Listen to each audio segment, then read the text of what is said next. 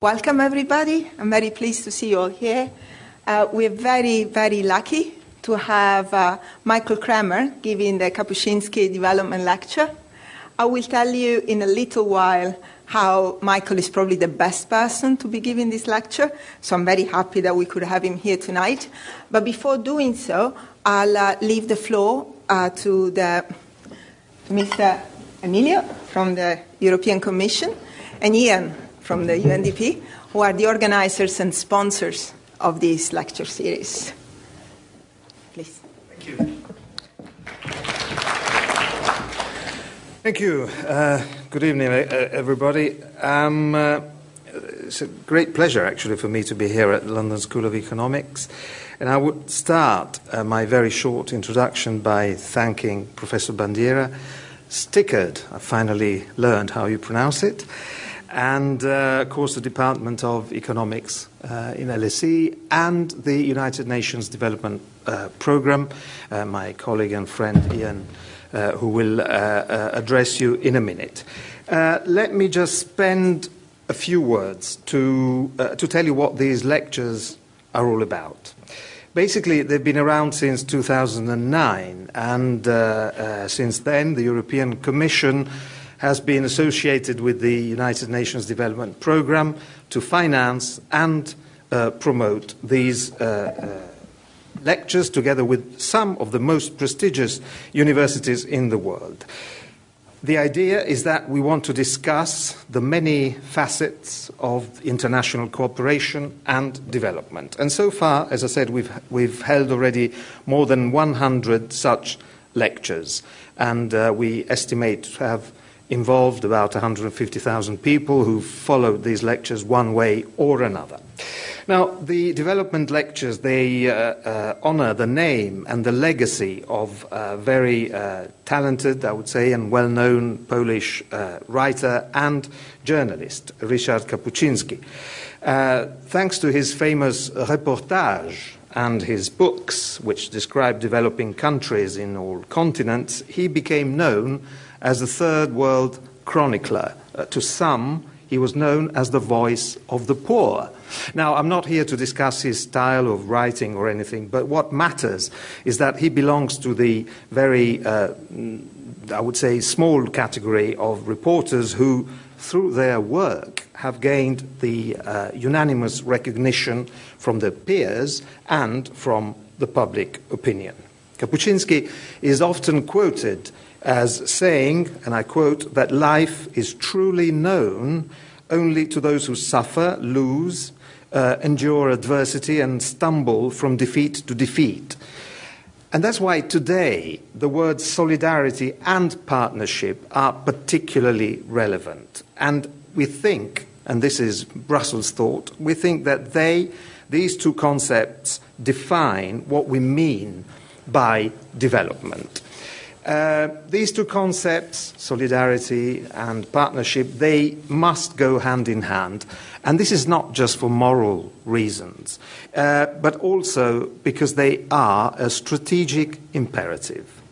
We live in an, in an interconnected world uh, where the challenges are crucial and are global no need to name them, but just think about energy, think about climate change, security, terrorism, migrations, gender equality, and worse, gender violence.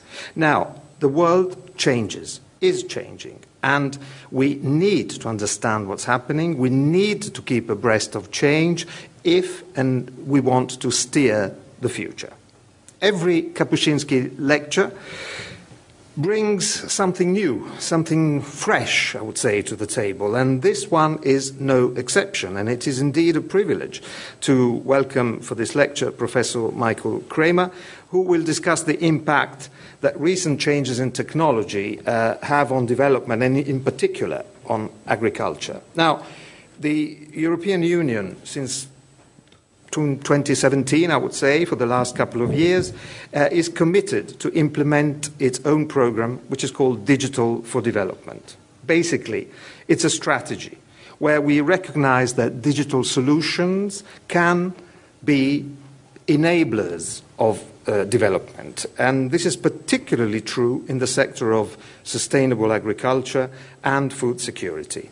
Just think about real time market data, think about real time um, weather uh, conditions, weather data, think about the use of drone and potentially one day, not too far, uh, the use of blockchain technology in this sector. Now, these are all tools, very powerful tools, which could, if used properly, uh, help uh, smallholder farmers to uh, access knowledge, to make informed choices and decisions, to improve their working methods, and, last but not least, to improve productivity, possibly, and hopefully their own livelihoods. So, ICT can help solve some of the challenges that smallholders face every day.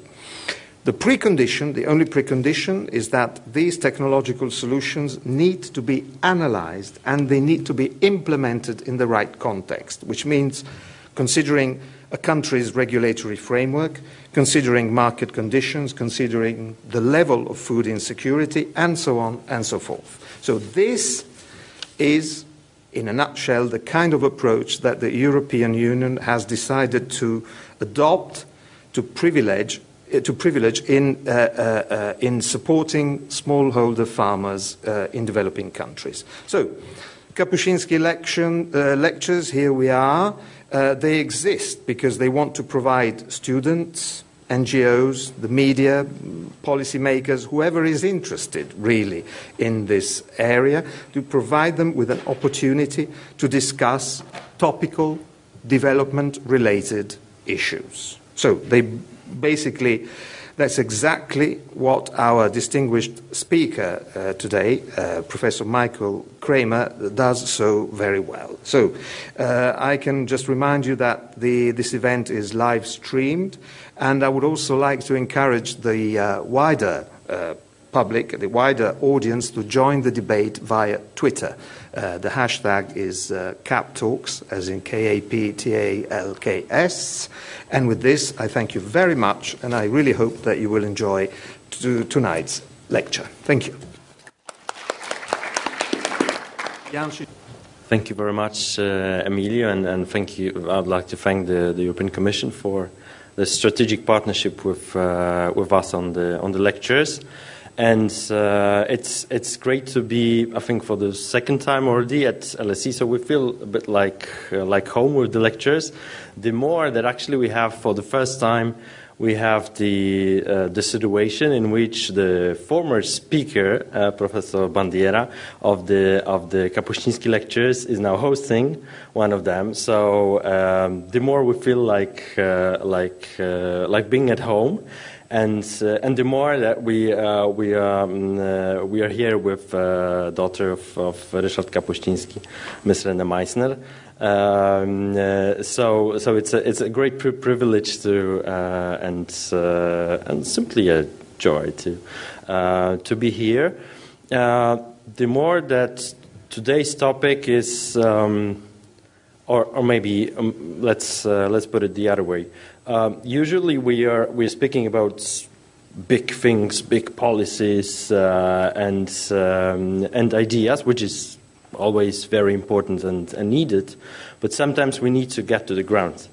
Uh, to to particular needs of uh, of people, aspirations, limitations, and so on and so on. The same as Richard Kapuscinski actually uh, focused on people on uh, on individual persons in in uh, in his uh, writing, and I think the more this today's topic uh, is is actually reflecting it.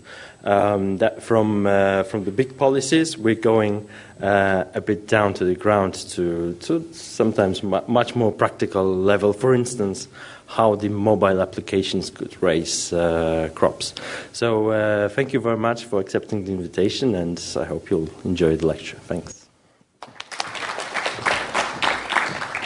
Okay, so I could probably spend till 8 p.m. giving you a list of all the achievements of Michael. I think you'd much rather listen to him. So the only thing I'm going to say is that probably many of you are too young to know that development economics was not as popular 20 years ago as it is now. I see here many of my students of the undergraduate course. There are over 150 of you in the undergraduate course. I see many PhD students. We have a long list of PhD students we supervise in development. And doing PhD admissions, the vast majority of people wanting to come here want to study development. Now, I'm not exaggerating when I say that one of the fathers, the founding fathers of modern development economics, is Michael Kremer. Hadn't it been for Michael, there would be no field experiments in development, no serious theory applied to economic development, and all these bright minds who today apply to the LSE to do PhDs and go and change the world wouldn't be here in development. So thank you, Michael. The floor is yours. Thank you very much for those, uh, those very kind words. Um, I'll just uh, say it's a, it's a great honor to be uh, giving the Kapuscinski lectures. I think um, you know, the, this lecture is going to be using the methods of, of economics and quantitative analysis and uh, maybe a little bit of modeling, but uh, I think any serious development economics has to be predicated on a on the ground understanding of of, of the society in which you're working and knowing the context. And Kapuscinski was wonderful at that. And um, you know, I, I think he exemplified that, but to some extent, even by reading his work, I think there's I felt it, found it to be very, you know, very insightful, and I felt like I was able to absorb a little bit of that secondhand. So I, I definitely, for those of you who haven't yet read Kapuscinski, I, I strongly encourage you to do so. It's, it's really wonderful work. Um, and I also want a few more uh, thanks. I, I, wanted to thank everybody for coming on Valentine's Day. Much appreciated. Um, the, um, I'd like to uh, thank, this is a somewhat unusual talk. It's, uh, there's a, a, huge number of people whose, whose work I'm going to draw on in, in a discussion tonight. Uh, that's in part because um, it, I'll be drawing on the work of an NGO, which I should disclose I, I helped, um, helped found uh, together with uh, Shawn Cole, which set up to try to do work in this area of, uh, of uh, digital agricultural extension. But we're put a lot of emphasis on trying to measure impact and trying to learn about the field. And so this is, this is really going to draw on the work of a lot of people associated with PAD, as well as other people who, who work in the field uh, who, are, who, have not, uh, who are not part of PAD. Okay, so there's, a, I, there's across a variety of sectors, there's, I think, a lot of very exciting uh, developments in the use of information and communication technology for development. So let me just give you a few examples. So in health, um, the mobile phone apps to both provide information but also to provide some uh, sort of perform performance management systems for community health workers have shown to have quite substantial effects. A 20% increase in, in actual visits to patients, for example. India is in the process of scaling that up to its more than 1 million community health workers. This is going to, you know, this, the, the benefit cost ratio of something like this can be tremendous. In education, uh, there's great work by Chris Neilson in Chile and Dominican Republic and Justine Hastings in the US showing that a lot of, in a lot of settings there's school choice, but parents are often have very weak information. And providing parents with more information about the options for, for education can, can yield uh, greatly improved outcomes. There's also cases where just government functioning can be improved through ICT.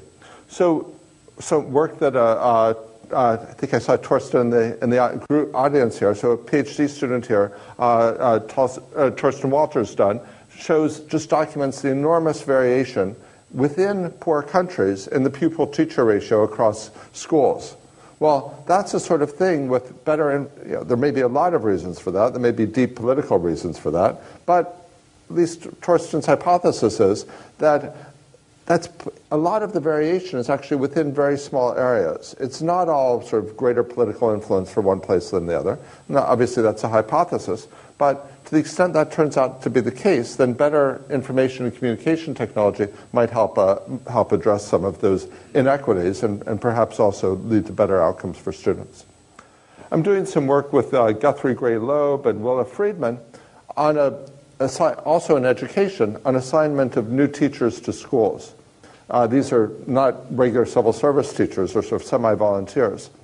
Right now, they're assigned randomly, or they had been assigned randomly, but the Kenyan government's just been introducing a process, uh, a matching algorithm, um, that tries to take into account the preferences of teachers and eventually could take into account schools' preferences as, w- as well. So this is the sort of uh, matching algorithm Al Roth is known for. And just as it's make life much easier for medical students being assigned to residencies in the U.S., this could make, make uh, life easier for schools and teachers in, in Kenya, uh, potentially. Um, give a couple of other examples. Social Benefit Administration. Um, work in India suggests that the Employment Guarantee Scheme, a very large program, there's a lot of leakage. That could be improved both by giving, having biometric smart cards for, uh, for uh, India's had a huge, huge program to give everybody a unique identity. That can reduce uh, leakage, that was found to reduce leakage tremendously. And then just improving the flow of funds by being able to send uh, funds not through multiple layers of bureaucracy, but straight from the state government to the village level, um, was also found by, by, uh, to, to substantially reduce uh, losses. Okay? This could be used in taxes, so uh, work in, in Italy. Uh, Italy's been, been doing this to try and get a whole bunch of properties that are not on the property tax rolls to identify them using satellite data and then get them on the, on the, the tax rolls. And you know, a huge innovation in, in worldwide tax policy worldwide has been the very rapid spread of value-added taxes, which you know, went from a very low level you know, decades ago and are now almost ubiquitous. One of the big advantages of value-added taxes, in theory, is that by comparing the, the tax submissions of the suppliers and of the, and of the purchasers, you can cross-check, and that could reduce fraud in, in taxation. Often, while that's theoretically possible, it's not actually done. Well, better ICT could potentially allow that to, to happen. So across a range of areas, there's at least theoretical potential, and you know, whether this happens in practice is a very important question, which I'll, I'll touch on later. There's at least theoretical potential for, uh, for technology to, to address uh, problems of functioning of, of governments in, in, uh, in developing countries. So you can see this as a way that could potentially contribute to the, the broader issue of state capacity. I don't want to exaggerate, and uh, I'm trying to be careful not to exaggerate. There's a lot of issues in state capacity that go well beyond anything that uh, technology can address, but technology may be able to help. Okay. This talk will focus on the case of agriculture. Let me give a, a bit of uh, background. There are 450 million uh, poor small, smallholder farmers around the world, and obviously many more uh, family, many more people that are dependent on those farms. There's over a million agricultural extension workers whose job is to provide agricultural information on, uh, on, you know, on inputs to use, on crop choice, et cetera, to, to farmers. Those systems face work, they, they have, they, they, basically, in many developing countries, they don't work very well at all. Um, there's not much evidence of impact or, or, or, or cost effectiveness. It's pretty expensive to send agricultural extension workers out into the field um, and to meet individually with farmers or even in groups. But of course, that even assumes that they get out to the field, and often they don't. And that's partly because of you know, bureaucratic problems. There's no funding for transportation, just for the salaries. But it's also because of accountability problems that plague governments in many ways. It's just hard to, to uh, supervise an agricultural extension work, agricultural extension workers and make sure they're doing their jobs. There's also corruption when they, when they play a role in distributing inputs or subsidized inputs. There's often a lot of corruption as well. So these systems are, are often considered to be uh, you know, not very effective. Here are some statistics from India that just illustrate that point. Okay. So there's at least reason to think that there might be potential for mobile phones to play a big role in this area. So they they're very, it's very low cost to transmit the information. Cell phone, when you think about the cost of sending cell phone messages, don't think the amount that you have to pay. Think the actual social technological cost, which is very close to zero. because rural cell phone capacity is underused. You know, once the cell phone's there, it can handle a certain amount of traffic, and in rural areas, that traffic typically isn't. It's not at capacity. Moreover, you can send things off at times that are off peak. So, um, so it can be very low cost. It can be, I think, when I wrote reliable, you know, may not be as reliable as the cell phone network that, that you might uh, hope, but it's probably much, much more reliable than other forms of delivery, where any breakdown along the chain can mean that the, either the message isn't delivered at all or the message gets, gets garbled. Um, it can be provided in a timely way, so you can time to the agricultural season, or you can time to a pest outbreak or to some adverse weather conditions. You can customize this based on a variety of things, most obviously uh, things like soil conditions, soil chemistry, uh, which, which inputs are needed would depend on, on, you know, on how much nitrogen's in the soil, et cetera. Um, but you can also uh, customize this to market conditions. So for example, you might not want to suggest use of an input that isn't available in a local area. Now, actually implementing this can be a big challenge, but at least theoretically there's that possibility. Or output markets, you know, how are, are there, if you're producing a crop like vegetables to sell to the city, then you need to be able to actually get that picked up and transported to the city, and if, if that's not going to happen, it may not be, be um, be, be a good crop to grow, but that could potentially be coordinated and facilitated in part through, um, through, through uh, technology. Mobile phones, one of the big findings in agricultural extension is that this shouldn't be thought of as a one way system of extension agents transmitting information to farmers. You know, farmers have a, lot of information themselves. Now, theoretically, a well functioning agricultural extension collects that information from farmers and feeds it back into the system. So the, you know, the agricultural researchers are aware of the problems farmers are facing in the field, for example. But all too often in developing countries, that system doesn't work very well for all sorts of um, institutional and, and, uh, and sociological reasons in, in very hierarchical environments. Um, the mobile phone systems, at least potentially, could be designed to collect information from farmers as well, get questions from farmers that are recorded, um, and I'll give you some examples of that later on and, and have responses developed. I think there are gains from communicating with farmers and getting both ways, but there could also be gains from integration with other systems. So I, I mentioned that extension workers often, you know, the, the performance of extension systems is often very weak. Well, extension workers could be provided with more information, so they could have you know, farm, most farmers would just have feature phones. They can't do anything very advanced.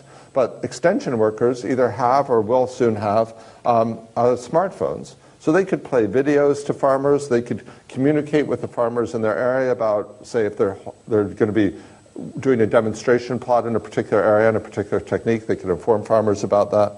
Um, you could also help monitor potentially the, the work that uh, extension workers are doing, making sure that they go out and visit the farmers rather than that they're supposed to. I'm, I'm, don't worry, I'm, I'm, going, I'm telling, I'm singing the potential praises, but I'm going to come back to you know, what the what the realities are.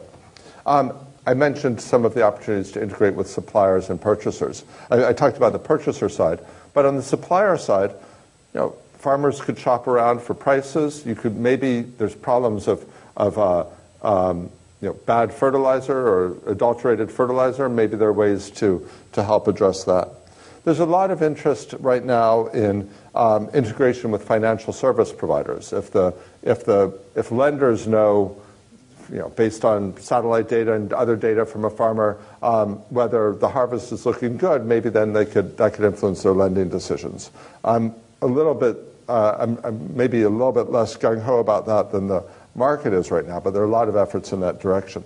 Or provision of insurance or, or social insurance. I think, again, I'm, I'm probably be, Think private insurance markets are very hard to put together typically, uh, with some exceptions. Uh, for, but social insurance can be provided. If, you if you know what's going on in an, insuring an individual farmer may be difficult because there could be problems of moral hazard or adverse selection, but providing social insurance for farmers in a particular area, if you see that they're all having a bad harvest, then you know, that's something that can be insured against.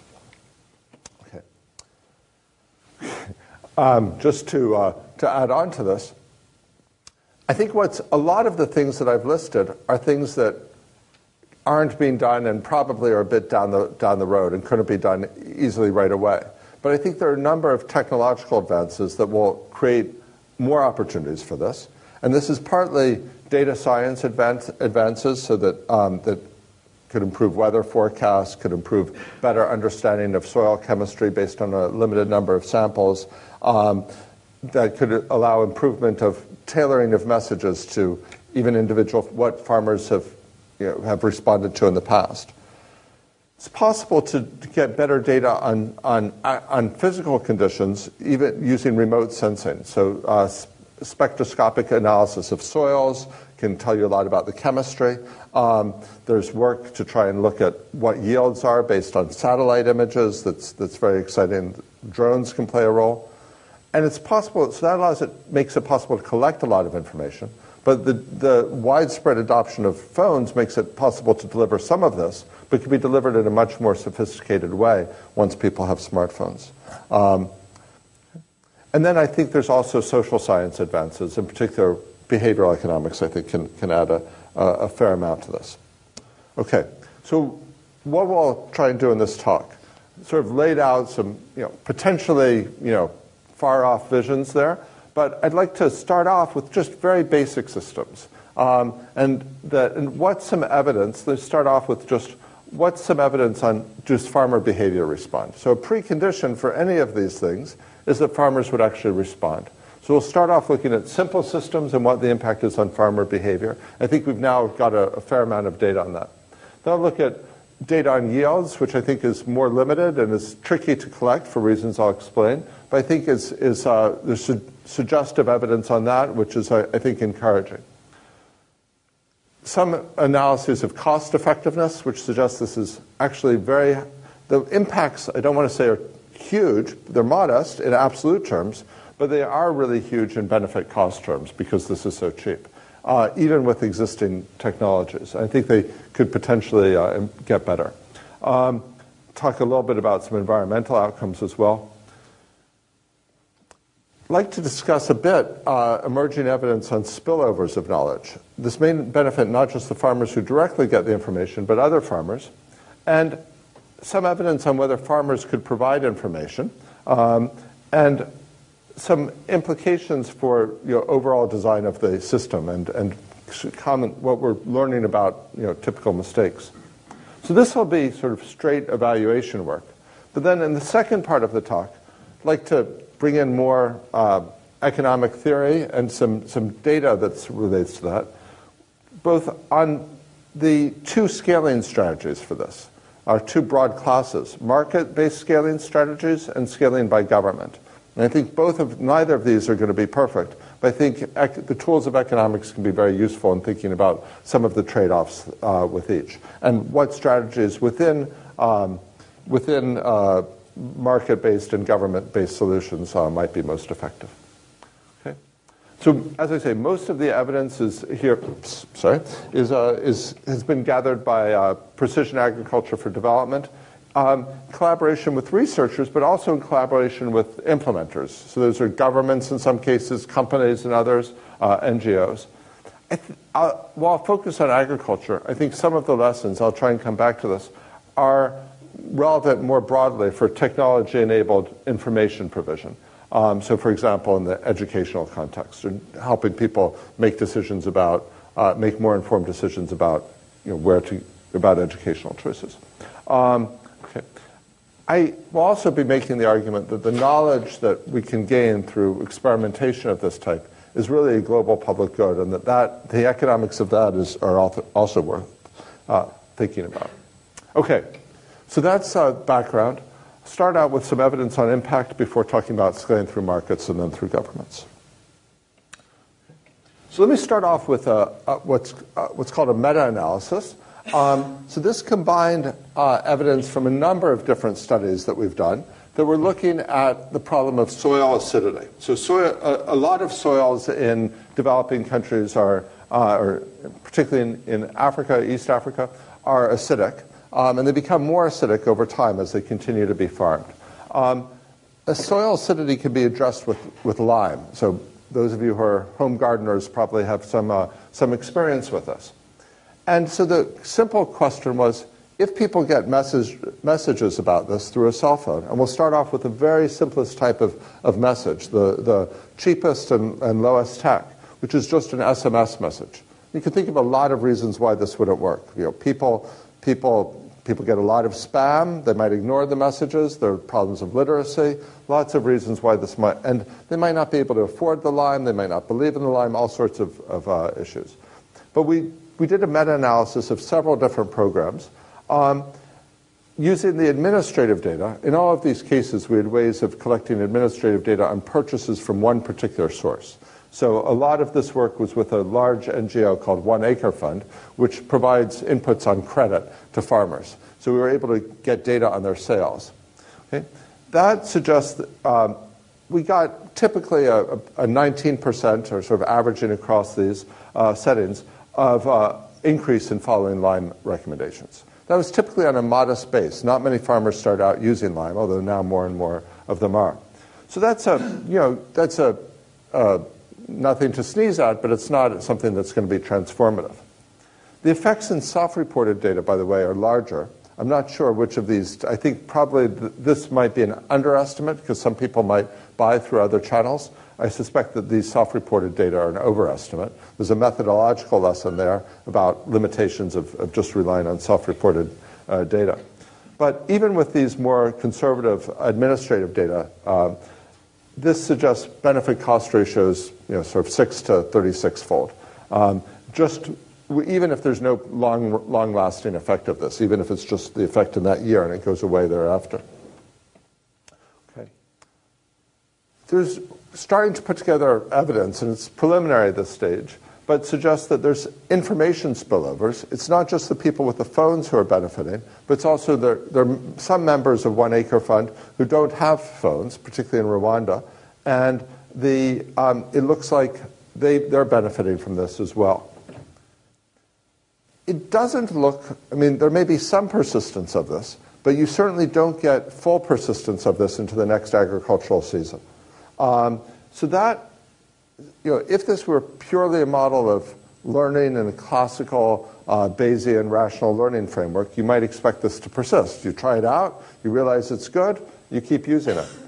It could be that you realize it's bad, um, and that's why it doesn't persist. But I actually don't think that's what's going on because the trends overall are going upwards, and the program you know, remains effective. So there's no evidence, for example, of message fatigue. People get a message uh, the next year are, are, also adopt. They're no, they're no long, less likely to adopt. I think this you know, may actually shed, this would be a separate talk, but I think this, this may uh, shed some light on behavioral models of, of, uh, of, of, learning, behavioral models of input use uh, more generally.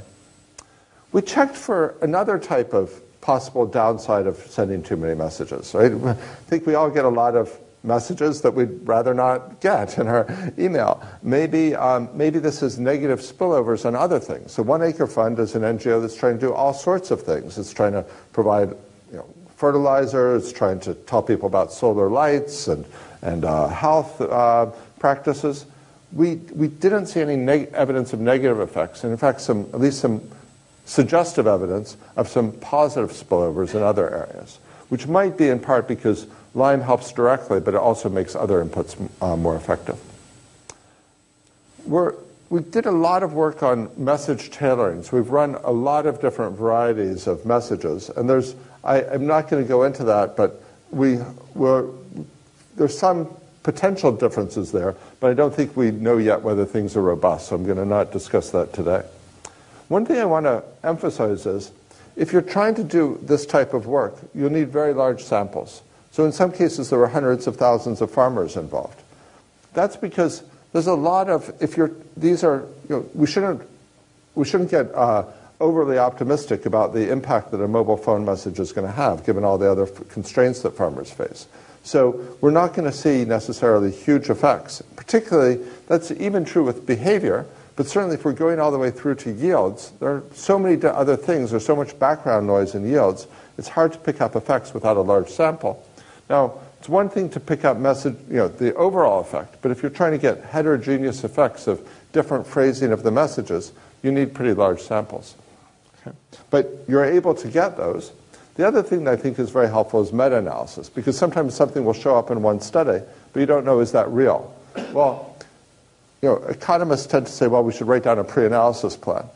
The way that scientists often work is they say, well, we do some experiments to generate our hypothesis, our, hypotheses, and then we do another experiment to actually test them. And, uh, and, and this is a setting where you can, if you're working with partners, you can definitely do that because you can do repeated experiments over time in the same way that a, a tech firm might do them. Um, okay, let me give let me give a little bit of evidence on higher touch approaches. So this is a, uh, a study that I, I, wasn't involved in using video uh, in Bihar. So they were trying to promote an approach to rice cultivation that uses less water and fewer inputs in general. And they saw an increase in adoption of six percentage points on a base of 11%. So that's a bigger effect than from these SMS messages, and that suggests that perhaps going to more um, you know, higher touch technologies might, um, might have a bigger impact. I don't want to, you know, uh, we don't have a meta-analysis of uh, video yet. But um, let me talk about another higher tech approach that doesn't involve video, but does involve voice-based mobile advisory systems. So the SMS messages, that wasn't, that was just a few, you know, few SMS messages per season. So it's very, very light touch. This is, there people are getting weekly push calls with advice and weather forecasts and so on. Farmers could also ask questions via hotline. Then that would go to a group of, of agronomists who would record responses, and that would be made available to other farmers. Farmers could also respond to each other and, sh- and share info with each other. Okay? That program, first, I just want to st- stress the very high levels of uptake of this. So if you look, you know, the, you know, most farmers called into the line. Most, quite a number of them, 40% of them, actually asked a question. Um, um, a bunch of them, you know, 17% recorded a message um, or responded to questions. Um, and people generally stayed on the line throughout the, the push call. I mention this for a couple of reasons. First, I think these are pretty impressive numbers.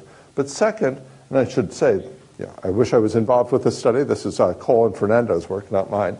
Um, if you look down here, you'll, you'll get the citations.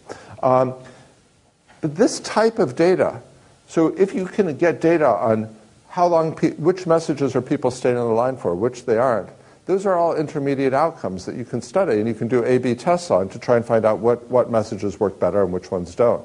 That may improve the system, but if you're interested in maybe drawing more general behavioral lessons, you may be able to get that from it as well. Okay? So this suggests you know, farmers are willing to contribute information that they find it worth spending their time on. Okay?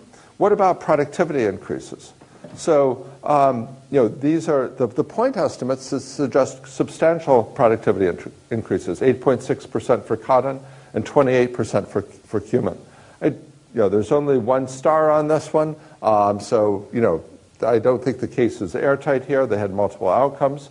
But the point estimate is $100 per season uh, increase per farm. So that's a, um, but that is you know, just marginally significant. Um, there's also some evidence of information spillovers, which will tend to make it harder to pick up the effect, but are economically interesting in their own right.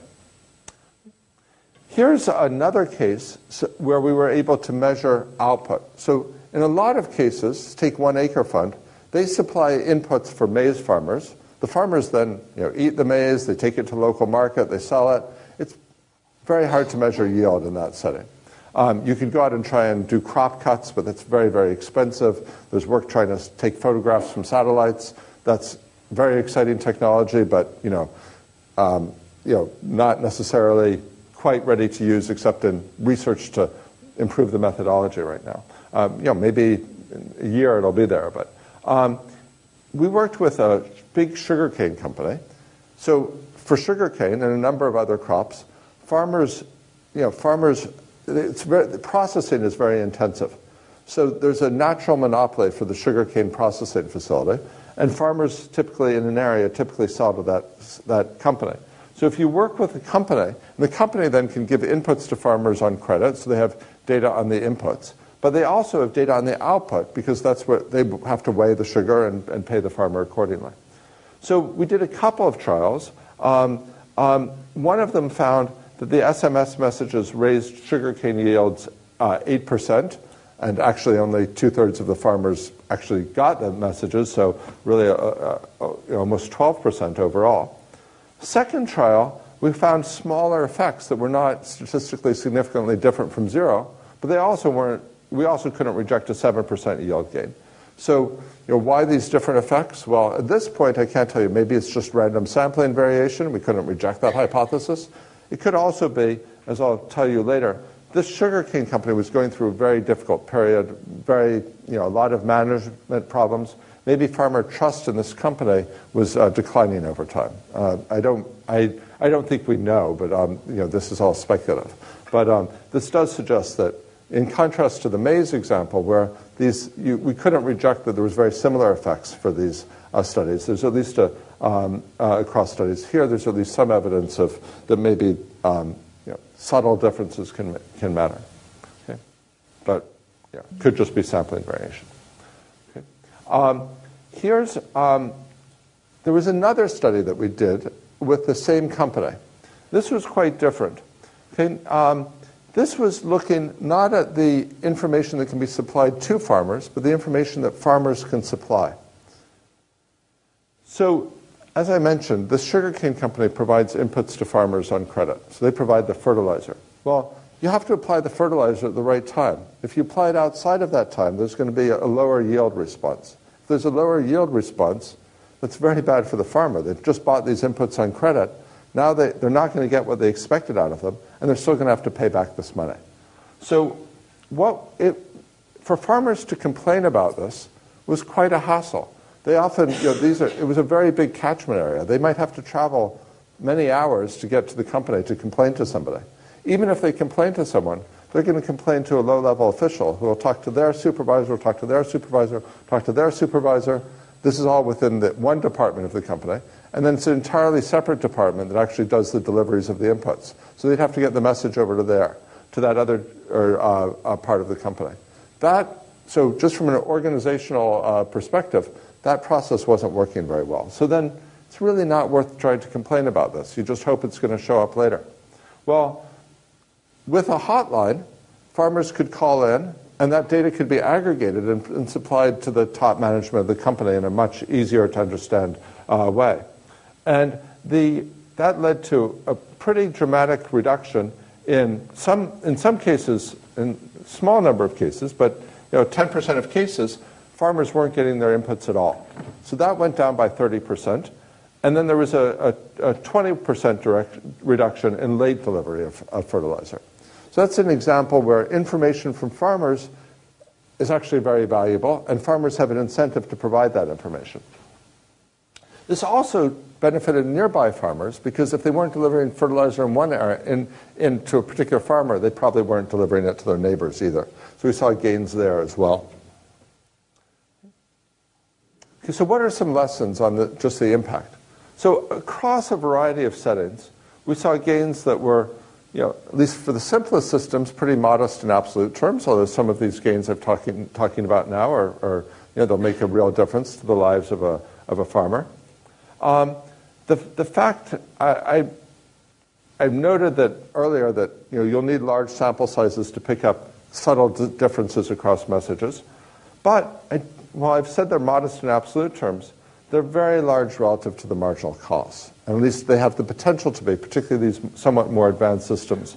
Um, and and that, um, that suggests that when they're large relative to the marginal cost, the cost of a cell phone message, that suggests that to make this effective, this has the potential to be very effective, but only if it's done at large scale. If you're doing a small scale system, it's not going to be nearly as cost effective because you have to design the system, get the technology in place, work, work with the phone company, um, um, test the messages, etc. Um, that, those are all lessons about these simple systems. There's the, the bit of evidence that we have about the more technologically complex systems suggests the gains can, can be much more substantial there. So I would see, I would characterize this as saying you know, this is a quite a big win in terms of rate of return on investment. There's the potential for quite a big win, not you know, a very big win in terms of rates of return on investment. I would say quite a big. You know, this was you know, six to 36 fold, so you know, huge actually, but could be truly enormous with, uh, with some of the newer uh, technologies. Okay. So then, how would you scale this? So let me turn to the more uh, part of this talk. So one approach is through markets, another approach is through governments. And here, let's start with the markets. Um, there are a lot of, I'm starting with that partly because economists are trained to do that, but partly because most of the organizations that are working in this area, and there are a number of startups, there's startup for profit firms, there's NGOs with the social enterprise model, most of them are trying, uh, are trying a market based approach. And in particular, trying a subscription based uh, approach, where they charge for individual, they charge a farmer for messages. Okay? And a lot of, not only are organizations trying this, but the funders who put money into this, I don't know about the European Union program, but typically, they make that a key metric for judging is the organization succeeding or not. Are they getting to the point where they're covering, you know, if you're covering no, none of your costs, that's bad. If you're, if you're covering 10%, 20%, you know, we're starting to see progress, and 60, but they want you to aim for, for 100%. And the question is, are you going to get there? That's the, that's the metric. They look at this the same way a, a private investor would. Okay? Even though it's mostly socially oriented uh, organizations that are making these investments right now. Um, okay? I am going to argue that economics suggests very important limits of that approach. Um, now, to be clear, there's also very important limits of a government-based approach. We're dealing in a, in a second-best world at, at best. Um, so um, so I'll, I'll, discuss that later on. Let me start with the, the very basic, there's a bunch of very interesting economics of information. Let me start with the observation that uh, you know, uh, goes back to Arrow and, and before, but uh, you know, Romer's uh, work uh, you know, recently received a lot of uh, recognition for, for his articulation of it. And it's a very simple point. The cost of a mobile phone message is basically zero. The, that's, that's going to create both static distortions. So here's a, a standard monopoly pricing diagram. Here's a demand curve. Let's price on this axis, uh, uh, the quantity purchased on this axis. There are some people who value this a lot. There are other people who don't value it nearly as much. Uh, a provider, let's say, let's take a monopoly provider to start with. They're going to they're going to choose the profit maximizing price. That's going to mean a bunch of people put positive value on this, but less than the profit maximizing price are not going to be served, and that's deadweight loss. So that's one problem with this. Okay, another problem with this is the total, uh, the total revenue that's collected is just this, this rectangle. That's gonna, some of this will be consumer surplus that goes you know, to the customers, but are they going to invest in setting up the system? There are important costs of setting up the system, as I mentioned earlier. Well, in a situation, what would a social planner do? Well, the social planner would invest if the fixed cost is less than the entire area under the demand curve because then the social benefits of this exceed the cost of setting up the system. The monopolist is only going to invest if the area, if the potential revenue exceeds the cost of, of setting up the system. So there may be cases in which it's socially optimal to invest, but it won't be uh, profitable for, for, a, for a firm to do that. You know, is that empirically relevant? You know, that's, that's the question. But let me start with this. There's other bits of theory I'd like to bring in, but let me start with this one. Um, by the way, I should note that this is all, this diagram is assuming that this is a non-rival good in Romer's uh, terminology, um, or you know, predates Romer, but uh, that, that he, he uh, he's emphasizes. But um, this is in some ways the best case. I'm assuming what's called full excludability here. That the, monop- the only people who get access to the information are the people who purchase it from the monopolist. And that might not be true, as I'll discuss in a minute. Okay, so here's some data also uh, from work of Cole and Fernando in, in India. And this tries to estimate the demand curve for this information. So you remember that there were they, the yearly increase, I gave the seasonal increase before, the yearly increase in profitability, their estimate is $200. Okay, it costs about $20 to provide. You know, these SMS messages cost virtually nothing, and their social cost is virtually nothing. But these are weekly weekly voice messages, and it has agronomists recording the answers. It's, it's, it's, not, it's not nothing uh, for this service. Okay? How much were farmers willing to pay? Well, they were willing to pay about, on average, about $2 for a six month subscription. So the social value of this looks pretty high, but the willingness to pay of farmers is nowhere near as big. So this is going to be something where and their calculations suggest it's not going to be possible to launch this as a profitable product. Okay, now, that doesn't mean nothing. Maybe in another society with somewhat richer farmers, or, or if costs come down, maybe it eventually would. But, um, but it's, it's, it's not going to be profitable privately in their context. But let me point something else out. I drew a stylized uh, linear demand curve before. But demand curves in the real world often look much more like this. Okay? In this type of a setting, if you imagine inscribing a rectangle here, you'll see there's going to be a lot of deadweight loss relative to that rectangle. And moreover, that rectangle is going to be a fairly small fraction of the area under the, under the uh, demand curve.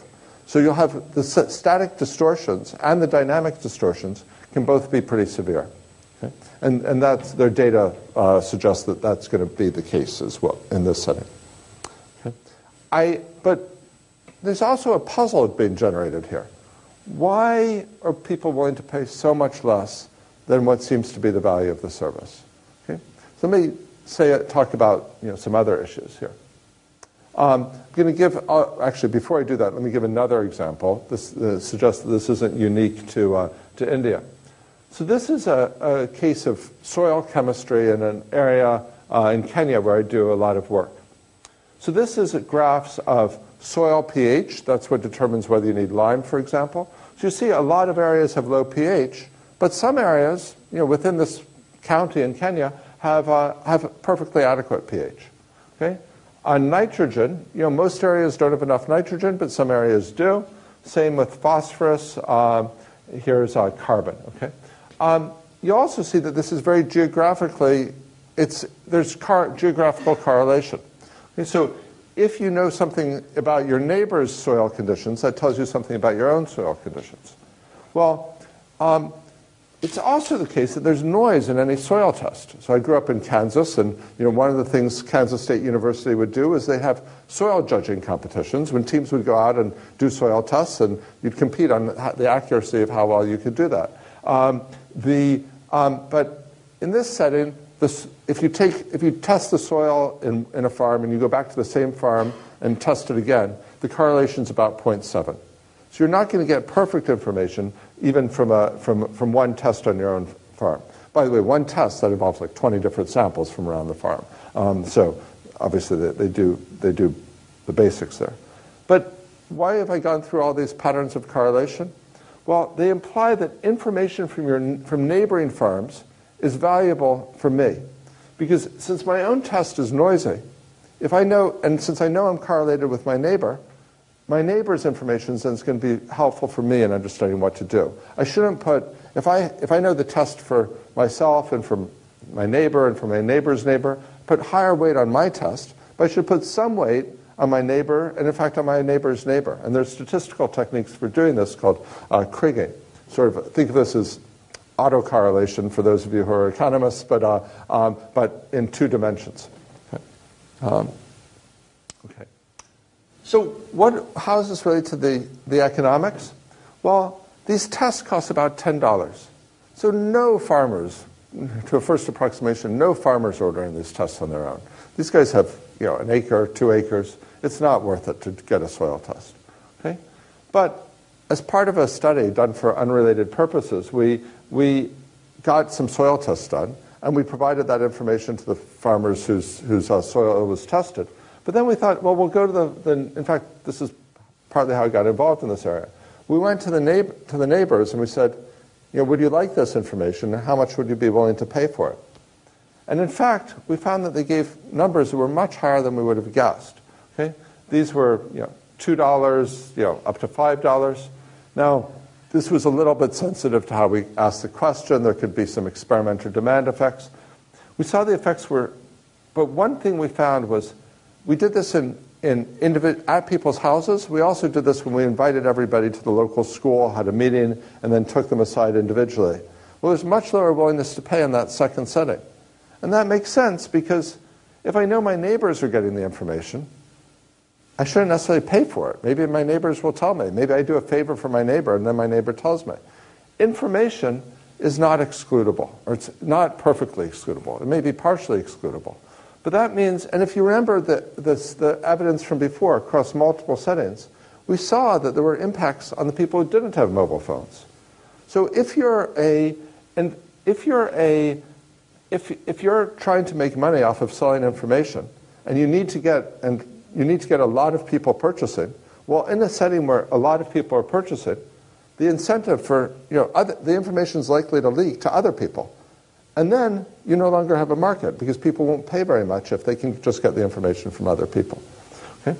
So what we, when we do this, we find that the, you know, the cost, um, the cost is, um, is $10 for an individual farmer. The cost per person, if you gave the information to everybody in the area, is about 15 cents. Um, sorry, the, um, the willingness to pay, you know, we get a range of estimates, but they're m- much higher than 15 cents. So this is a classic public good. It's not worth it for an individual to purchase it, but it is worth it for the society as a whole to purchase it. In this sort of a setting, there's, um, there, there are limitations to how well a sub- straight subscription model will do. Let me mention, you know, one possibility would be what you might call a Netflix model. So if you think about what Netflix is doing, it's giving you movie recommendations and selling you movies, um, but it tailors those recommendations to you based on what you've liked in the past. Okay? Well, you have an incentive. That makes the information a little bit more excludable, which is you know, great for them as a company because you can't, you know, they, they, ha- they are better at predicting what you'll like than, say, you know, the New York Times would be at predicting what you like. And the, the, um, the, but it's also the case that it creates an incentive for customers to provide that information. So customers provide information knowing that that will create an incentive, that will help the company give them better recommendations. But in the process of providing information on what movies they like, they help the company build a better model of what, what advice to give to other farmers. Because, so if I go back to these maps, you know, one thing you can do is soil testing, but you can also just Imagine you gave recommendations to farmers and you collected feedback on did it work, did you use it, did it work? Um, well, since there's this spatial correlation, you know, what works for a farmer over here is probably going to be correlated with what works for a nearby farmer. So you, you, you may be able to, either through in a private company or in a public setting, try to create incentives for farmers to contribute information. And you know, we saw some, at least in some cases, some evidence that farmers would contribute that information. You know, another example where farmers would have incentives to contribute information. Um, there's actually been an outbreak of a pest called fall armyworm, which was common in Latin America, uh, or in the Americas more generally, but hadn't been in Africa. Recently crossed over to, to Africa, has spread very rapidly. Farmers are unfamiliar with this pest, so they want to know how, what to do about it. But they particularly want to know what to do about it if it, if it arrives on their fields. So if a farmer sees a, field, a pest, they have lots of incentive to report that and ask questions about it. But that information on where the pests are it can be useful to other farmers. So that would be another example of you know, this potential Netflix effect. Okay. But just to, um, you know, to return to this, uh, to, the, to the public good point, in both of these settings, the Indian setting and the Kenyan setting, the total valuation was great enough to make this a worthwhile investment from a social point of view. But it was very hard to see how this would work, uh, how this could be profitable uh, privately. Okay. Um, I talked about the issue of excludability of information, and that might not be perfectly excludable, and that makes it harder to run a private business. But let me point out a further issue, which is the way you deliver the information might affect the excludability. So there's some evidence from, from what we're doing in Rwanda, and I should say this is still preliminary evidence, but it suggests that when, so One Acre Fund organizes farmers into groups. If you send diverse, so you, we, sent, we did a bunch of experiments with One Acre Fund, different ways of sending messages. Some of them involve sending you know, the, the gain framed message or the loss framed message or the, uh, or the you know, all sorts of behavioral uh, uh, ideas. One thing we found was it looks like some of, when we varied the message within groups, there was more take up in those groups than in messages where everybody got the same message. And that might be because if people are getting different messages, they start talking to each other about them. So that um, the way you that's an example of the way you deliver messages might affect the extent to which people discuss it.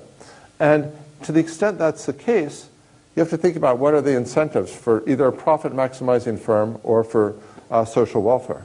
From a profit maximizing supplier, the last thing they want is people sharing the messages. So they would try to find ways to deliver the message so that they're not easily shared. And you could think um, um, you know, they would want to tailor the message. Uh, for example, they, they you know, uh, deliver it at a particular time or a particular way that makes it harder to share. From the point of view of a social planner, obviously you want people to share the messages because if you get people talking to each other, lots of things may emerge beyond just the initial message that you sent. Um, okay. So how could you how could you address these problems? Well, there may be some ways that you can address these problems within a market framework. So a lot of these issues particularly arise when you're trying to sell to individual farmers. It's also just a very basic business problem, which may outweigh all of these problems, to be, to be frank, which is just customer acquisition costs are immense. You know, that's a, if you're in, if you talk to tech people, you know, they, or business people in general, that's a big thing they talk about. If you're trying to acquire individual customers and then you're getting revenue of 10 cents a month from that customer, that's not a great business to be in. Well, there are some cases, like sugar, where you can sell to a sugar company that has 100,000 farmers that it works with. That's great because then they can purchase access for all their farmers at a fixed price. They say, we're paying a lump sum, then all the farmers have access. Well, in that type of a situation, then you eliminate the deadweight loss because even the, low, the farmers with positive valuation will call in and benefit from this, even if their valuation is not uh, at, the pri- not at the, the average level. Okay? The, um, it can also address the issue of non-excludability because if you're the sugarcane company purchasing this, then you want you say we want. It's great if farmers start learning from each other and don't all get it directly from the mobile phone system. And in fact, you want them to design it to encourage that. Okay, so there are a lot of advantages of this. It's still not going to get you to the first best, why? Because the price that the sugarcane the when the, the, the, sugarcane company is buying from the farmers at a price that makes the, that shares the rents of the sugarcane production between the farmer and the, and the sugarcane company.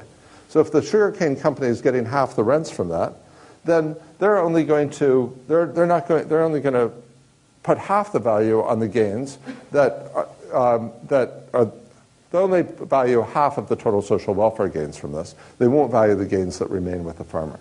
Okay? You could possibly get around that in certain crops where producer cooperatives are common. So, for example, dairy. Um, or when there are NGOs that are socially motivated, like One Acre Fund. Obviously, this is also restricted to certain crops. So there are a lot of crops for which this is important. This type of natural monopoly exists. But there are also a lot of crops, uh, in particular staple crops, uh, which a lot of the poorest farmers in the world are producing, where this alternative won't be available. Another strategy, which I think um, is very interesting, is advertising or actually selling the inputs. So there's a firm in, the, in, as, firm in the United States which is doing precision agriculture, and they give you know, very, very uh, high tech, and they, they started out trying to sell this as a service, but then they realized you know, inputs are overpriced. They recommend inputs. They could recommend their own brand of inputs. And that's, the, that's their current financial model. So this raises, connects to another big issue in the economics of information, which is asymmetric information. So obviously there's a possibility for an information provider to abuse their position. They could, they could, so let's say it's, let's say it's even just within a subscription model.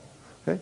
You know, I'm fooled by this all the time. I always click on my you know, Google News and I see these headlines that sound like they're amazingly important things. I always fall for it time after time, but you know, the actual news isn't that important or something that's going to benefit me isn't going to benefit me that much as some airline deal or whatever. Um, the, um, so you could just oversell the information. And I think you see lots of, there are lots of reasons to think this is a real problem with subscription models. But once you get into advertising or selling goods, then you have to worry there could be misleading info to oversell these products. So, of course, farmers, you know, if you work out the equilibrium of this, it's not, I seem to be fooled consistently time after time, but far, you know, the economic models say that we should be smarter than that. And if you think farmers are smarter than that, then they're going to put limited trust in these systems. They're going to be willing to pay less for them. And that's, that's going to further hurt the ability of these systems to work. Uh, work Cole and Sharma have done on agri-dealers su- suggests that's a very important uh, problem for the shopkeepers who are selling you know, really scary things about farmers are consistently using very dangerous pesticides which are, which are banned in the EU and in, in the United States and are actually completely useless for the, for the particular problems these farmers are facing.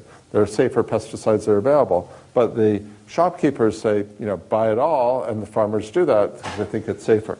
Um, the, now, this in some ways is a negative of trying to of an advertising system, but I should note that you know, you might one way to address this is by developing a reputation for providing quality information. And it's possible that the, you know, one of the reasons why shopkeepers may be particularly likely to provide bad information is that it's very hard to check on them. Um, if you think about a large organization that's operating in many, many different markets, their temptation to over recommend in one market might be smaller if they think, well, there could be an expose on them, or they could, that could provoke government regulation, and that could hurt them in other markets as well. So I, you know, it's possible that you could address this. Um, I think there's, you're never going to completely eliminate it. There's still going to be issues of emphasis. So, you know, when the, if you're selling product or if you're advertising, and you have to decide, do you recommend the agricultural approach that involves more input use? You know, say there's two good approaches. One involves more input use. The other involves, you know, spacing of the uh, of the you know of the of the of the plants you know, you're going to put more emphasis on the one. It's hard to imagine that they're going to put as much work into promoting things that don't bring in revenue. Okay, so there, I, I, but I, I, nonetheless think this is, you know, potentially a more promising strategy than um, than subscription-based models. Okay. Um, let me note, you know, I started with very traditional market failures, but in this context, there's some IT-specific market failures. Let me start with spam you know, we typically assume it's free to throw away information, but it's not. Um, and the private incentives to send out messages might be bigger than the social incentives. And here's some data, is quite interesting. We, we working with One Acre Fund, they, they tried experimenting with the number of messages. What they actually found was one message wasn't enough, and that, that actually makes sense. People can easily miss a message, um, you know, particularly if their phones aren't charged all the time, and um, and they don't have possession of their phone at all the time. It's shared among lots of family members. But when you, two messages did pretty well. They actually, I don't know whether this is statistically significant. This is exactly the sort of thing that will need meta analysis and more experiments to really tie down. But it actually looked like there was a decline, that you actually had a negative effect beyond that. Maybe people start to ignore the messages. And you would have to worry at some point that you'd get you get negative effects on, if people start ignoring me- these messages, maybe they also ignore other messages that they should be getting on, on health, for example. Okay. Um, there are also a bunch of issues on privacy, you know, particularly if you're connecting this to financial markets, for example. Um, you know, you can download all the information on somebody's cell phone, and you can get a pretty good set of inf- sense of credit rating from that, perhaps. But you know, we might have concerns about that. Okay. So let me, let me, these are all market strategies. Let me think about government strategies as well. And this is something where I would argue I was much more surprised by what we, what we found. So there's lots of accounts of government failure that we think about in economics involve things like weak incentives for government workers, uh, elite capture, um, corruption. All of these things are very relevant in traditional in-person agricultural extension. You know, the agricultural extension workers don't necessarily get out to the field. When they do, they visit the rich farmers, the educated farmers, and there's corruption if they have any control over inputs. Okay? So we thought maybe these would be the, you know, issues with this as well, although they might be easier to control because you can monitor things more easily. Okay. What we found was we found abundant government failure, but of a very different type. So let me give some examples of this. So this is so governments in India, they're actually very, you know, multiple governments are quite into this idea, maybe for good reasons, but you know, maybe maybe for bad reasons, but they're they're quite into it. These were in India. They did something that I couldn't imagine in Kenya because it's so expensive. They've they're testing. So certain state governments are testing the plots of doing soil chemistry analysis for all the farmers' plots and distributing personalized soil health cards uh, to the farmers. Here's like what the soil health card uh, um, they, they designed uh, looks like. These are very difficult for farmers to understand. Uh, many farmers report never receiving them. Um, 70% of them distrust the content.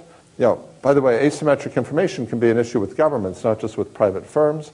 Um, the government of Pakistan, you know, uh, something very, or Punjab in Pakistan, something uh, quite quite similar. Okay? So, um, so here's some evidence from Cole and Sharma. They worked on a uh, on a simplified design okay, that used color coding for do you have not enough? Is it sort of borderline, or do you have enough of a particular chemical? And then sort of went straight to the recommendations, what the farmer might care about. Okay? Um, baseline comparison, they also looked at using ICT to help communicate this. So you don't just get a card, but you get a either, they tried different levels. They tried uh, just an audio, recorded audio message. They tried a video, you know, higher tech. They tried actually putting you on the line with a trained agronomist. What they found was baseline comprehension was 8%. Any of these methods get you up to you know, 40%.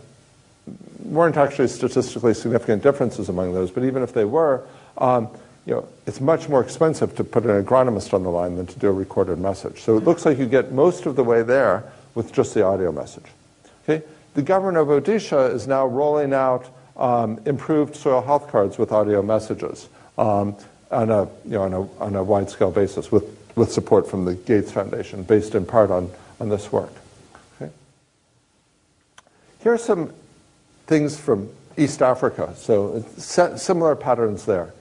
You often get many different, many different messages on a whole range of different agricultural topics. You get lots of caveats. Okay? Um, you know, some of the one acre fund messages, maybe they went, you know, maybe they went too far the other direction. You should use lime. You know, you could say, well, you don't have, you don't know for sure the soil acidity on your thing. It should be much more caveated in your general region. There's often a problem of lime. You should try this out, experiment with it. Okay, but they, you know, the the government messages are full of the caveats.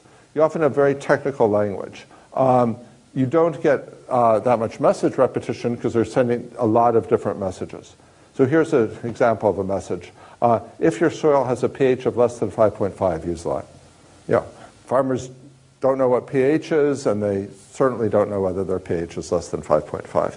But you can see how, if you're in a committee with other people with, you know, PhDs or master's degrees in agriculture, and you're sitting around the table in the agriculture ministry, and you know you have colleagues who are objecting to certain messages, you know, you wind up with a message like this. Okay, um, so this is sort of the, the, sort of designed by committee type issues and designed by technical specialists in agriculture without a lot of thought about communication. Okay? The um, here's, an, here's another East African example. They actually set up a very large, in this country, they set up a very large system, but a lot of people, this was a voice system, but a lot of, so press one for information on weeding, press two for information on fertilizer, et cetera. That one, that one a bunch of people uh, never made it to the actual content. You have to answer a bunch of questions. Your gender, because they want to know gender of their users. They, um, they, the, the, which, prov- which province you're li- living in, etc. Um, okay. And people would drop out throughout. We, because analyzing the data just within their system, without actually doing any, this is all very cheap, no surveys of farmers, just analyzing the data from their interactive voice system, we're able to show the huge dropout. This is a simplified version of the chart, but there were more and more, there was a whole string of, of hurdles you had to get through to get content. And you got a huge reduction in, in people getting through that. If you think about, um, if you think about uh, you know, an app that you might use, say something like Waze, you know, you start using that app, and very quickly it starts telling you which way to, which way to drive. Okay?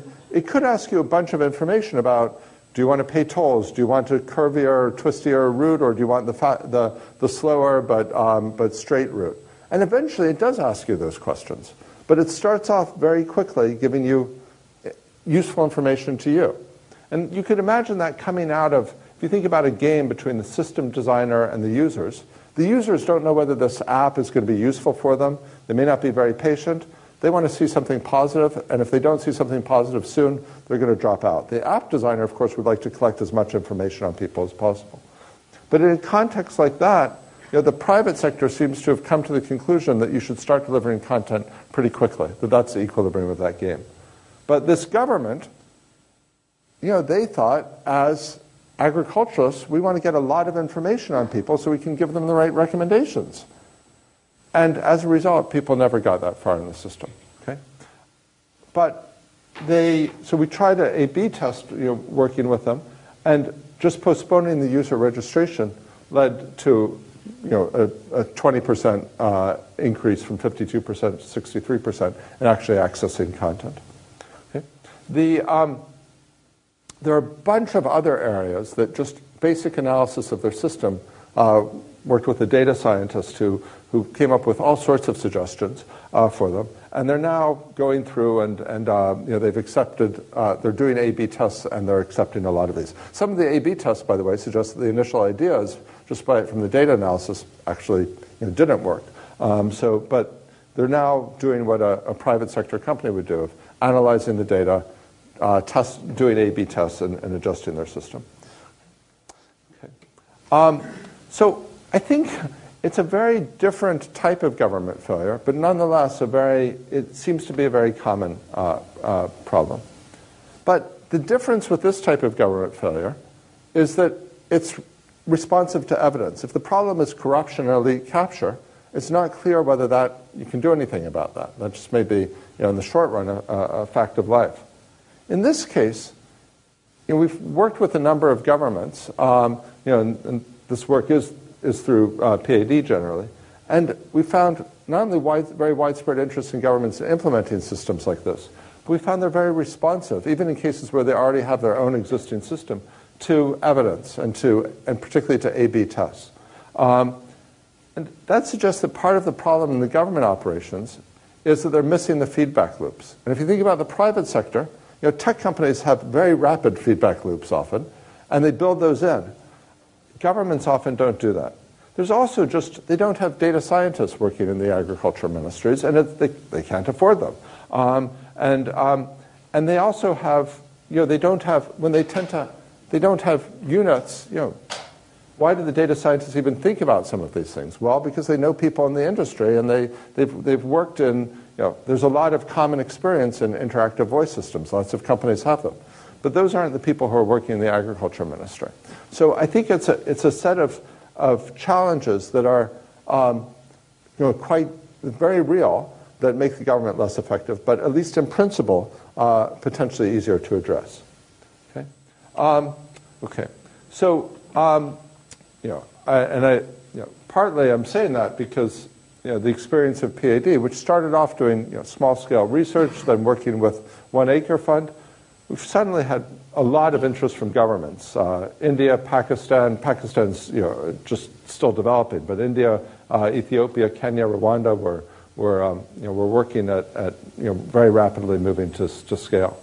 Um, the, I think this type of approach, governments are going to have lower customer acquisition costs than you know, individual companies, in part because you know, they, can, um, they can do things like authorize the telecommunications company to send messages to everybody and uh, ask if they want to participate in a system like this. Okay? Um, there's, I think there's, I think this example um, suggests that there's potential in the sector. I focused on agriculture, but I think similar things could apply elsewhere. So I gave the example of educational choices before. So people who are making, you know, deciding between the LSE and Paris School of Economics, they're making, perf- you know, they have a lot of information. Maybe they have behavioral biases, but it's not that they just lack any information. But if you think about, I'm involved in a project in Colombia, um, you know, there's a huge proportion of people going on to tertiary education. Nobody in their family has been to tertiary education before. And they're, char- you know, they don't know whether a lot of, there's a huge growth of private tertiary education programs, many of which are terrible and have a very low graduation rate and have, and even if you graduate, you can't get a job. And that's true in the US as well, by the way, but even more true in, in Colombia. Um, one of the things that the, the US, that the Obama administration wanted to do was to provide information to parents uh, so they could on this. And they tried, but they actually couldn't do that much because the data wasn't available. Well, in Colombia, a bunch of the data is available. They have data on what institution uh, people go to for secondary school, what their secondary school exam is, what institution they go for tertiary, whether they graduated, what their tertiary, they have an exam at the end of tertiary that they can, that they can judge, a nationwide exam, and then they can link that all up to labor market data. So that all of that, so they can see which people get jobs and which ones don't. All of that information is theoretically, you can look that up on the, a bunch of that on the web, uh, you know, at the aggregate level. But individual individual households making choices for tertiary education don't have access to that information. So I'm working with, uh, with Chris Neilson and others on an effort to try to develop a chatbot that can provide that would automatically be sent out by the by the their educational testing institutions in secondary school when all people take their exams and say, okay, given your scores, what you know, what here are some most people go to schools near their neighborhood. And you know, how much do you think you would make? You, what do you want to study? I want to learn to be an X-ray technician. Do you know how much they make? Uh, then you find out. They say, "Have you thought about being a dental technician? Do you know how much they make?" You could ask questions like this and uh, and have a conversation with people through the chatbot and, and provide a lot of this information. So I think a lot of I, you know there's going to be important differences in that context, but I think a lot of this will will uh, will carry over. Okay. Let me just uh, conclude with a couple of, you know, couple of slides. So first, just summarizing, even with the existing basic efforts in this area, there's a very high ratio of benefits to marginal costs. If you think about technological advances and linking things up across sectors, the, there could be potentially much, much greater benefits. Um, when I talked about the market failures in the private sector, they almost all went to undersupply of this relative to the social optimum, not oversupply. In the government sector, there probably also uh, uh, government failures that lead to undersupply, even though governments are quite, quite interested in this. Um, you know, the salary, the existing programs are going to typically take priority. The salaries will take priority over, over non-salary expenditure. Um, there's, um, so I think there's you know, probably undersupply, so you might think there's a case for subsidizing this. Let me argue there's actually a case for a particular type of subsidies from international uh, institutions, which is that if you think about, I guess it's most clear in the case of a firm. Imagine a sugar company setting this up, setting up a system. They imagine they set that up. They've got 100,000 farmers. They'll get benefits from it. Maybe they judge the benefits are adequate to do it. There's a lot of things to learn about how to do this well. You know, what types of messages should you send? When should you send them? How many repetitions? What behavioral techniques to use? How to encourage communication back? They're going to keep all that information private. They're not going to share it with the other sugar companies. It'll eventually leak. They'll hire, you know, other sugar companies will realize what they're doing, hire people. But, you know, then I'll get to the other sugar companies. But is it going to get to dairy, to maize? Probably not. Okay? some similar things with NGOs and even with governments. When the government of Odisha does this, you know, they might help out the government of another state when they send a fact-finding uh, delegation. But a bunch of implicit knowledge, or even things that could be explicit, aren't going to, to, uh, to spread. And what's more, so I've talked about how conservative governments are and how they're not very good at feedback loops. They're probably going to not experiment enough. They might experiment enough from the point of view of their own individual, the best you could hope is they, the government of Odisha would experiment enough to, for the benefit of Odisha.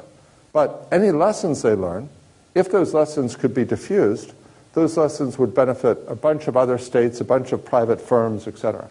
So there's going to be underinvestment in, in this type of system, but there's going to be underinvestment in learning, and then there's going to be underinvestment in making the, those, the results of that learning transparent um, and data, you know, data transparency.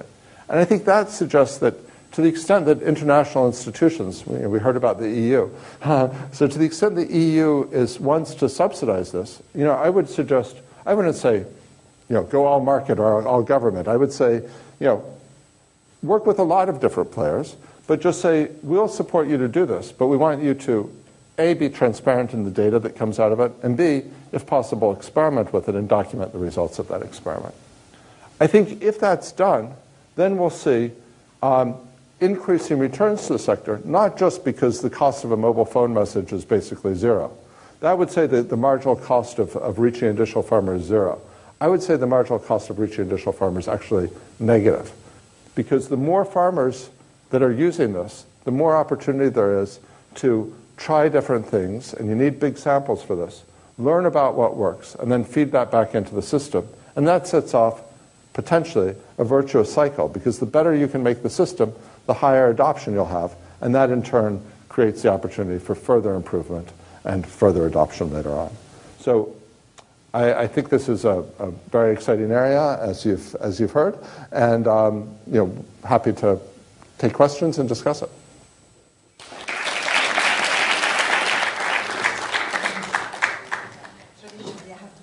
Okay. And take questions for you. Okay. Not answer them. so, as I told you, we're in for a real treat. So this is really useful economics. Whenever people say that economics is the dismal science, remember this. We go to the field and we make a difference. So we're running late. We're dismal and late, uh, but there is time for maybe three questions. The gentleman? Um, good evening. Thank you for a very interesting um, uh, approach.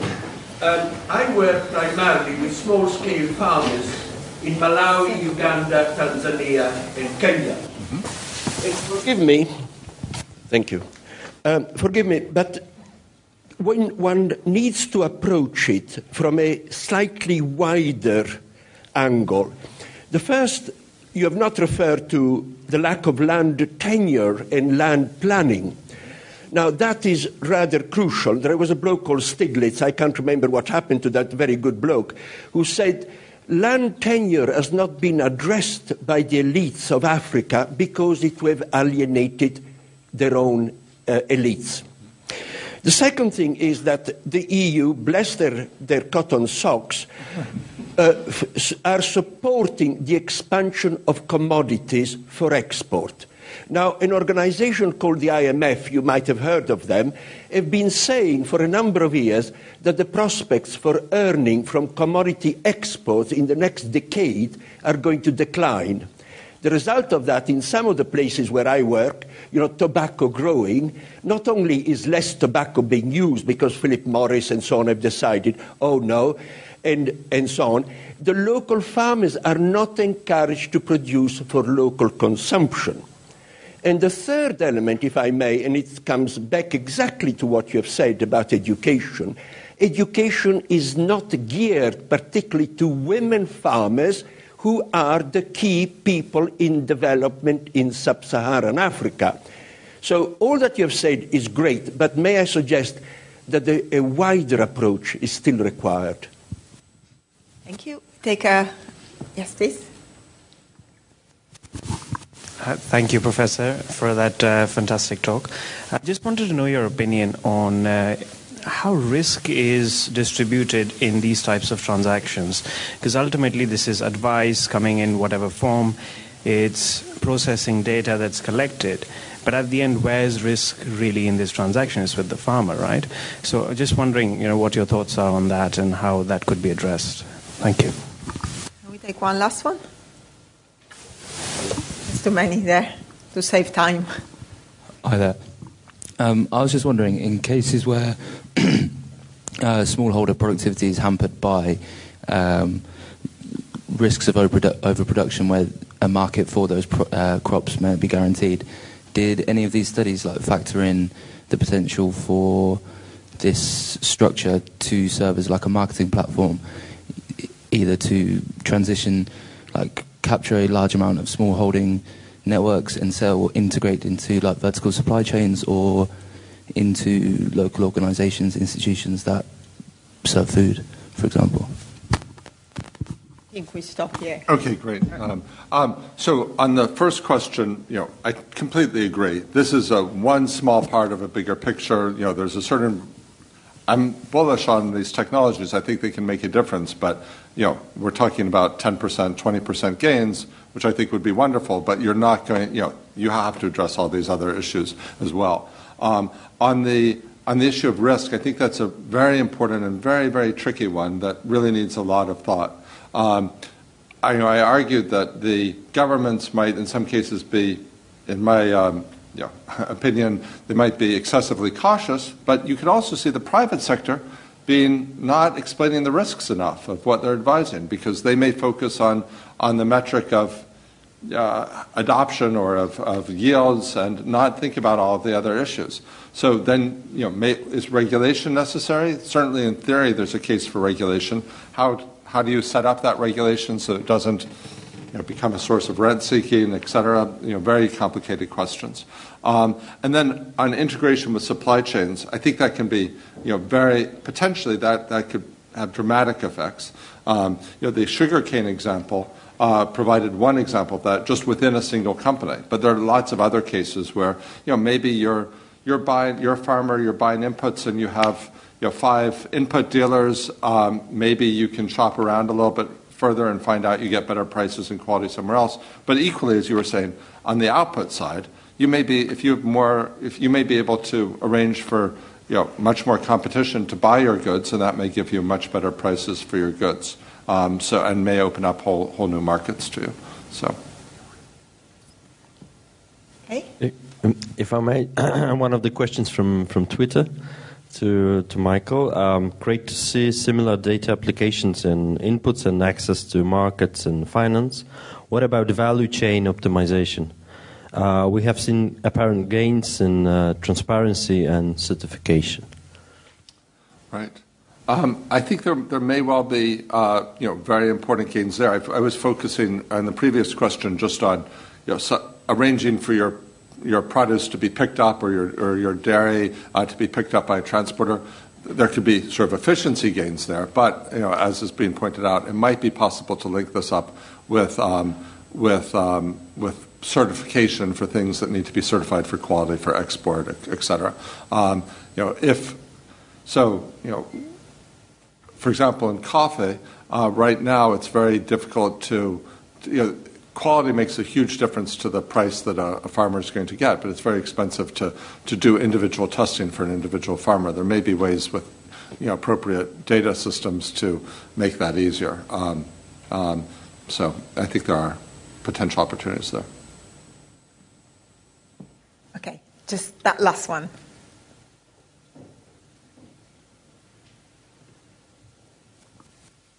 I get to be the first and only woman to ask a question. That's why I let you ask. Thank you. So, my question is uh, a little bit about how market structure across the world will influence the rollout of these technologies. And you've talked a little bit about the danger in the US in terms of market power and sort of the more. Uh, the, Market, market problems, let's say, in terms of, of companies abusing um, controlling the market for inputs, for example. Um, but and then you talked a little bit about the importance of you know natural monopolies when it comes to sugar versus other crops. So I wanted to ask you if you can think a little bit about the varied market structures that you're doing research in and how you think that's influencing the potential benefits and the potential dangers of this technology. Thank you. I think that's an intriguing set of issues. Um, the Um, so uh, let me clarify one thing. I think there was pre. I don't know the U.S. market so well, but my understanding is there were a lot of pre-existing market power and inefficiencies in the agricultural input market. And this company coming in, I think so far they've probably improved the market by increasing competition so far. Um, but obviously you have to worry about what would happen in the long run. Um, um, I think one key way in which market structure makes a difference is I think if you're talking about a commodity crop like maize or rice, I think then it's going to be a market model that relies on selling to individual farmers, a subscription model is going to be very hard.